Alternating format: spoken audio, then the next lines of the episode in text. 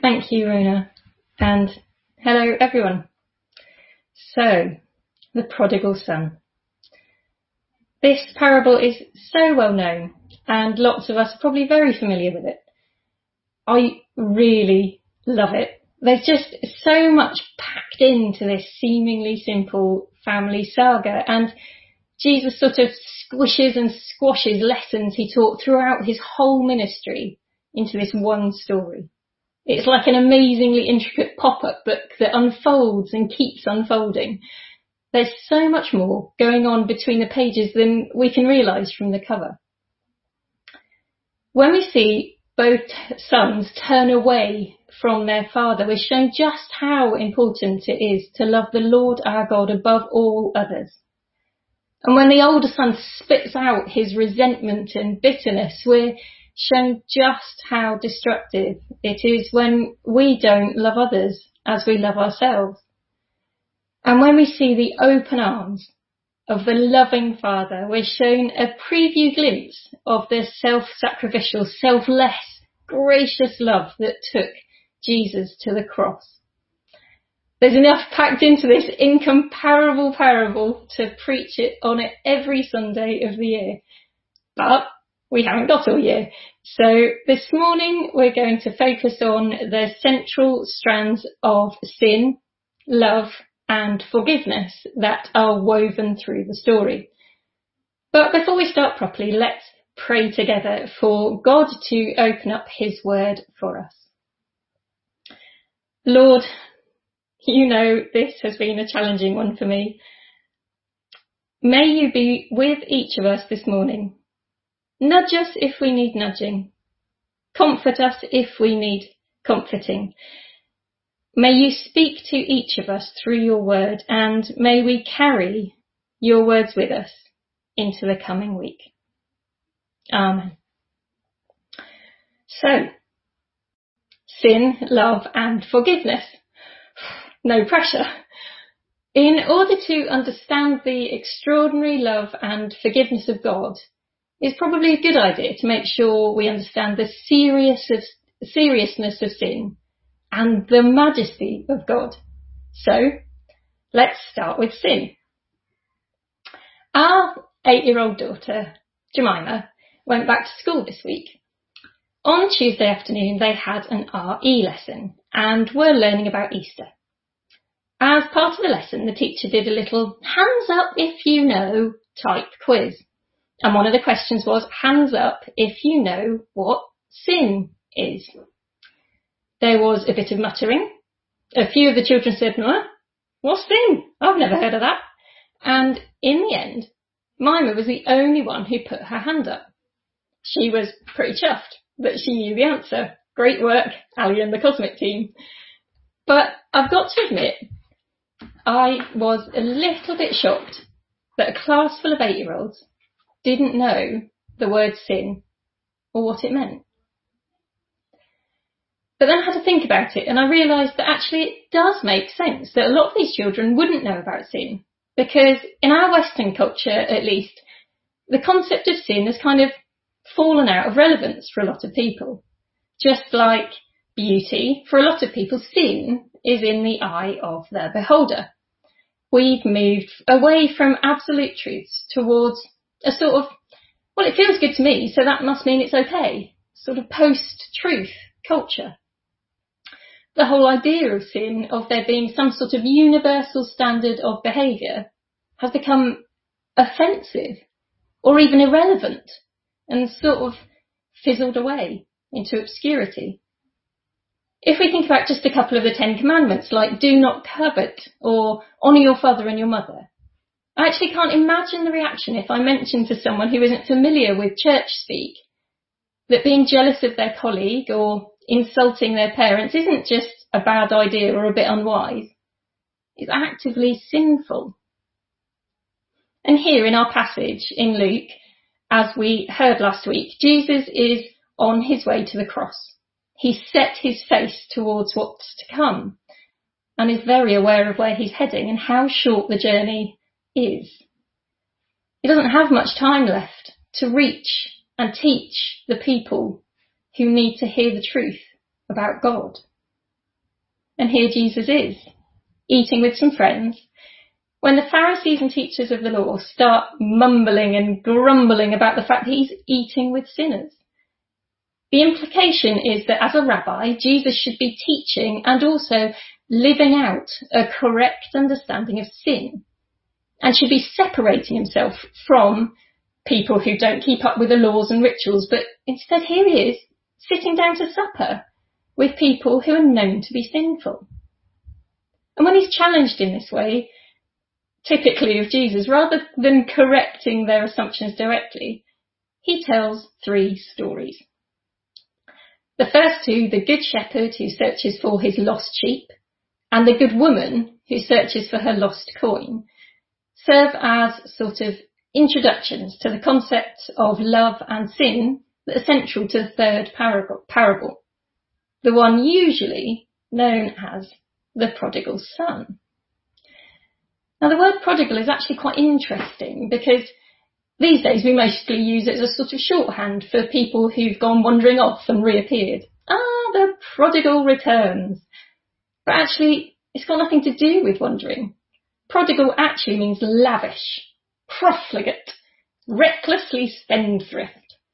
So a bit like me as a child on Saturday mornings when I'd take my clinking pocket money into the newsagents and spend a whole lot on jelly tots and lurid green limeade with not a single thought in my head about saving up for something sensible. And it's funny that this parable has become known as the prodigal son because the central point of the story isn't related to the younger son's spending habits at all. In fact, as we'll come to see, the parable would probably better be called the good father and his two lost sons. Why two sons? Surely the main story centres around the first son, the proverbial prodigal. Well, his story may be longer, but that doesn't mean it's the only important one. Jesus himself lays out early that the central meaning of the parable is held within both strands of the story. As he begins by saying in verse 11, there was a man who had two sons. He begins with the younger son, but the older son isn't just an add-on or an appendix that the story would still work just as well without. We need to understand both sons' lifestyles and perspectives to really get to grips with what Jesus is showing us about sin, love, and forgiveness. So, in this parable, probably for the benefit of the listening Pharisees, Jesus weaves his understanding of sin into the narrative. And as we've said, Jesus begins with the younger son's story. As he talks about the boy asking for his inheritance early and his subsequent descent into abject misery and poverty, Jesus includes details which would have assured his listeners, particularly the Pharisees, that yes, this man Jesus does teach and understand sin correctly. In fact, Jesus' story shows that his understanding of sin is very, very serious. This boy is so impatient for his father's riches that in verse 12, he demands his inheritance early. Just under the surface of these words are two really important implications. One, that he doesn't love or value his father or their relationship at all. He only values his father's riches and what he can get for himself. And two, that his father may as well be dead to him. And this is the very heart of the sin the boy commits. We often jump ahead and think of the way he squanders his father's money and lives recklessly, spends all his inheritance on jelly tots and limeade. But these are selfish, and, and these are selfish and sinful behaviours, but in fact, the big central sin of his story is committed before he even leaves home. The younger son is saying, essentially, that he wants his father's things, but not his father. Imagine, I mean, just imagine your child, someone you really, really love, coming up to you and saying, actually, I'm done pretending to love you. All I really want is your money. So can you either just die now or give me what's in your will for me? When he says this, the boy breaks both his relationship with his father and his father's heart. And this then is the central issue, not the money or the spending or even the leaving, the central issue is the broken relationship and the father's broken heart. And then, as we see in verses 13 to 16, the boy's rejection of his father does take him far from home and leads him to be desperately lost. This is serious sin. And Jesus listeners will hear this and know that he not only understands what sin is, a rejection of God himself revealed in our thinking and our behaviours, he also understands that the seriousness of it is down to its offensiveness to a holy God and the breaking of his heart. And I've got to admit, this is a new way of thinking about sin for me. Maybe I just haven't given it much thought before, but honestly for me, sin has always meant exactly how Jemima summed it up for her class. Doing bad and naughty things like lying or stealing. And these are the outward signs of sin. But the core of the sin itself is the rejection of God and his love. So it's a bit like chicken pox. Bear with me. This will hopefully make sense. With chickenpox, we see and feel the itchy spots, but the spots themselves aren't the actual illness. The virus itself is submicroscopic and, and we can't see it. But the temperature we can measure and the itchy spots we can see and the sore throat we can feel are all symptoms that reveal that the virus is there. And with sin, our thoughts, actions, behaviours and habits, the stuff that can be seen on the outside and felt on the inside, are all symptoms that reveal our turning away from God and our prioritising of ourselves. And this is tough stuff to chew on.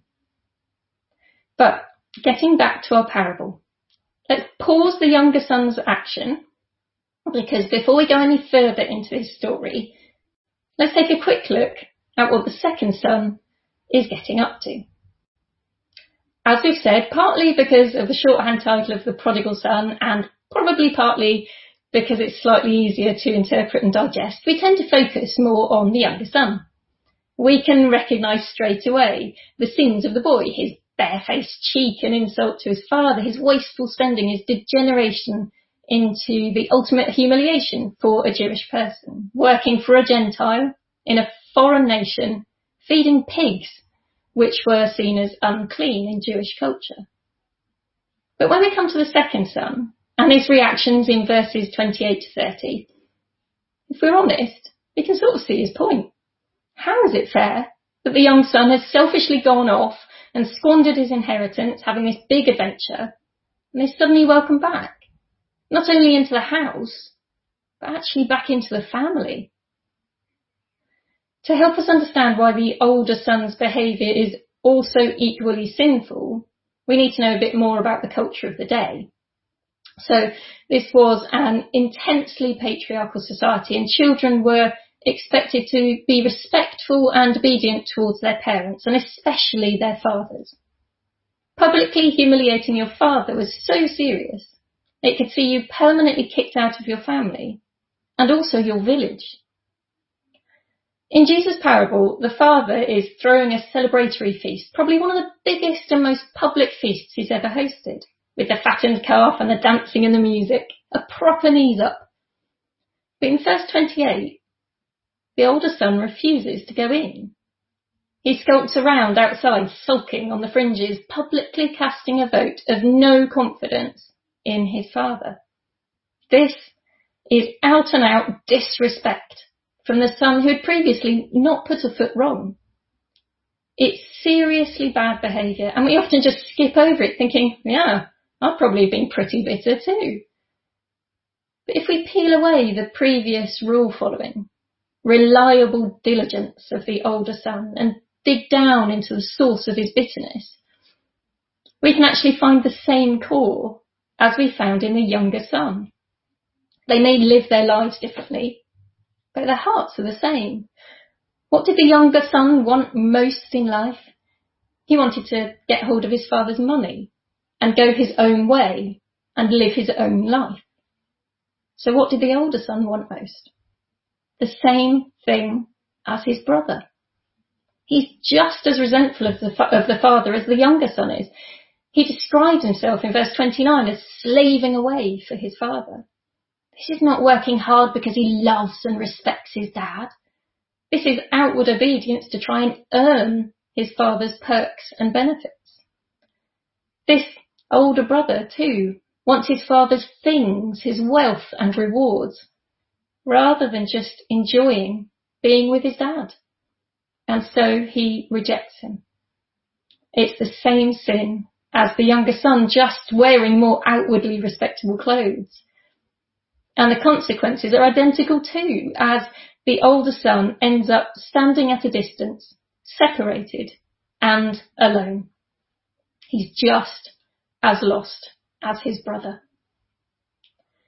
And if we think about it, this is the uncomfortable truth of not just the sin of both sons in this parable, but of all sin from Adam and Eve onwards.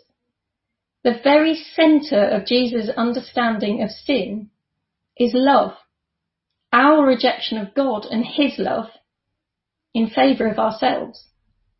If we peel away the onion layers of our self-justifying excuses, we find at the core of all our sinful behaviour a turning away from God and a turning inwards towards ourselves. Whatever our sin looks like, overt and obvious or covert and concealed, when we sin, we de-God God and we deify ourselves and our own desires.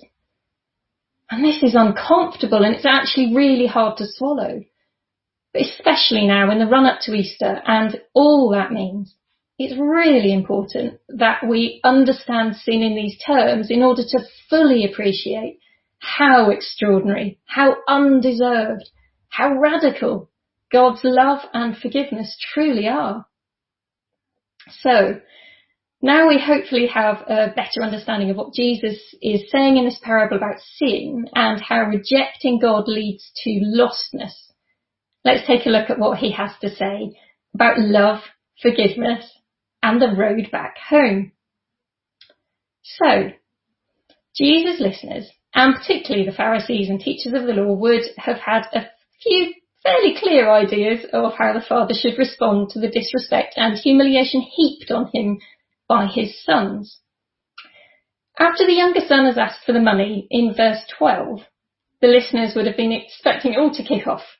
The father would be shocked furious and send him packing with a flea in his boxed ears.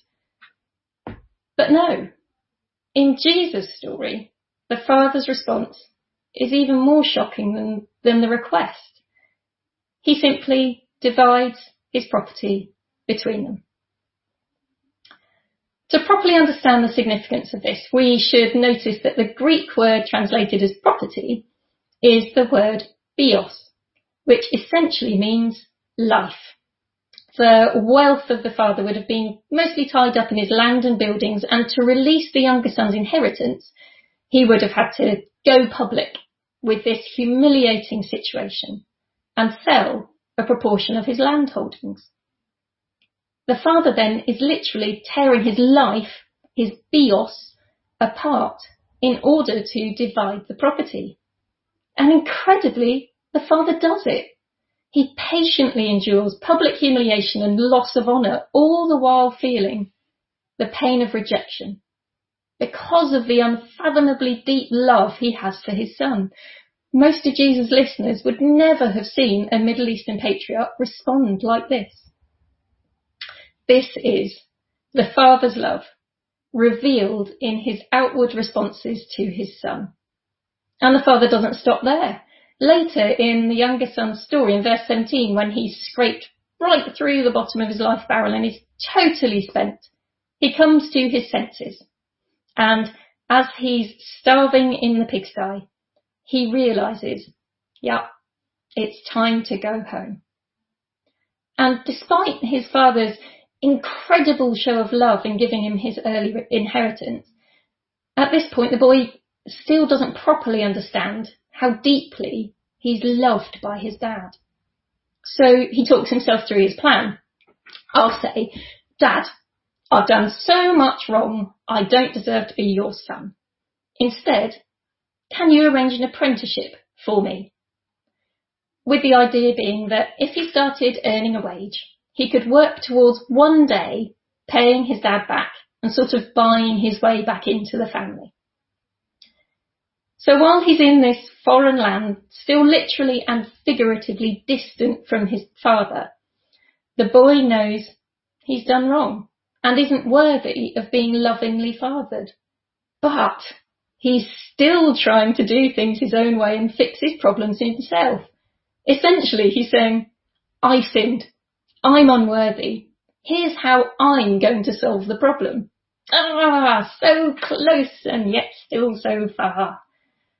But let's look carefully at the next part of his story in verses 20 and 21 because there's a small but significant change to his prepared speech when he gets home. But while he was still a long way off, his father saw him and was filled with compassion for him. He ran to his son, threw his arms around him and kissed him.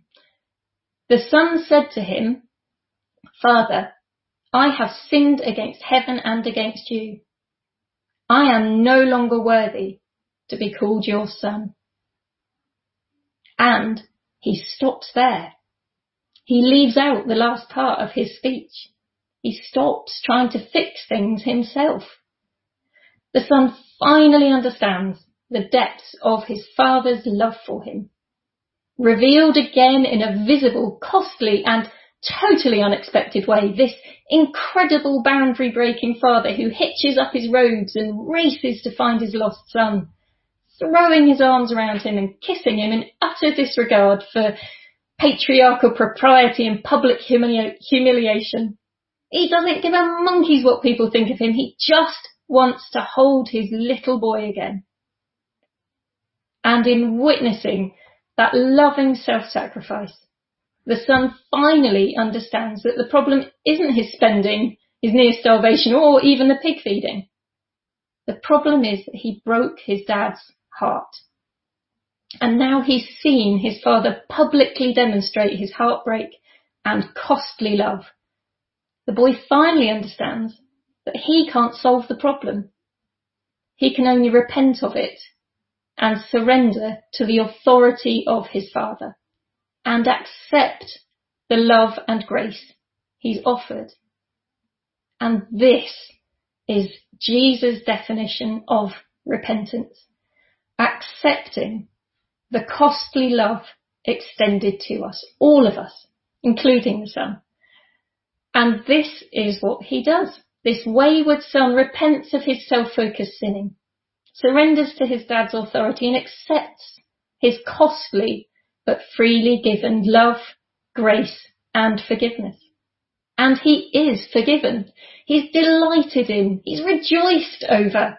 He's held close as a cherished son again. And together they go back home for a proper knees up. But what about the older son? As we've seen, his rejection of his father happens during this reconciliation celebration when he bitterly refuses to join the party, choosing instead to publicly humiliate his father by staying outside. And just as their sins are the same, the father's response in verse 28 is the same.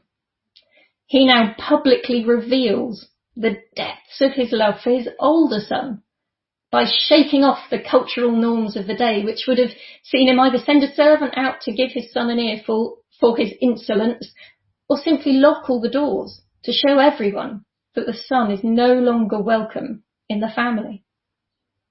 Instead, the father lowers himself in the eyes of all those at the party and once again goes out to find a lost son.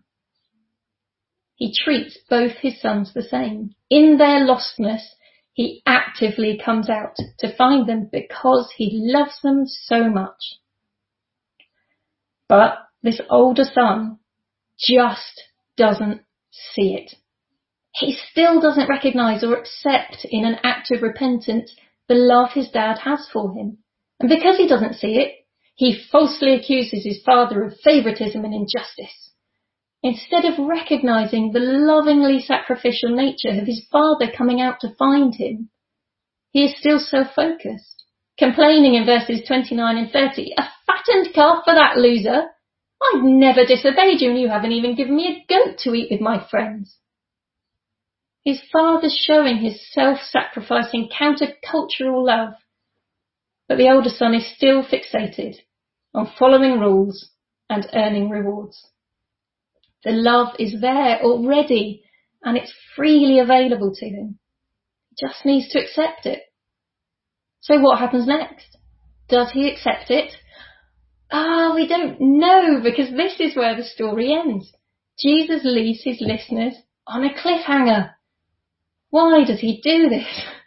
Well, the thrust of the story has been to define sin and to demonstrate the incredible life-changing, preconception-shattering love and forgiveness available to those who repent of their rejection of God in all the ways that can happen and submit to his authority. And Jesus' two sets of listeners, the so-called sinners with whom he's eating and the Pharisees he's been challenged by, will have recognized themselves in the stories of the younger son or the older son. This open-ended cliffhanger is a plea from Jesus in these last days before his own loving sacrifice to the older brothers listening. Soften your hearts.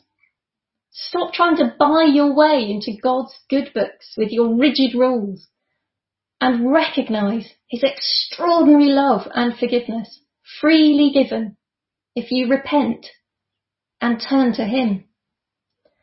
As Jesus leaves the older son's story open-ended, he's placing the ball in the Pharisees' court. They've heard the story. They've grasped the, re- the meaning.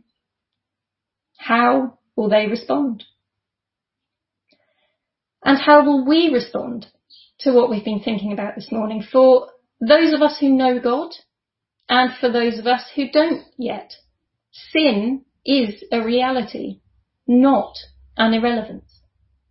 Jesus' original listeners would have been thunderstruck, offended, and infuriated by this parable of sin, love, and forgiveness.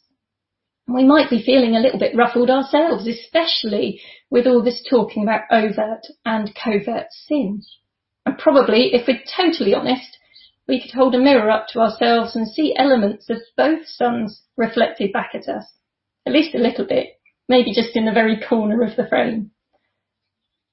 Sometimes we might recognise ourselves in the younger son's self-focused desire to please himself.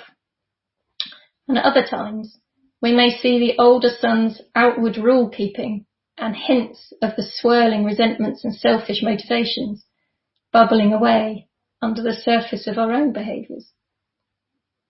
This is an uncomfortable thing to do. I found this uncomfortable because I know there are things I see in the mirror that I need to have a jolly good think about with God.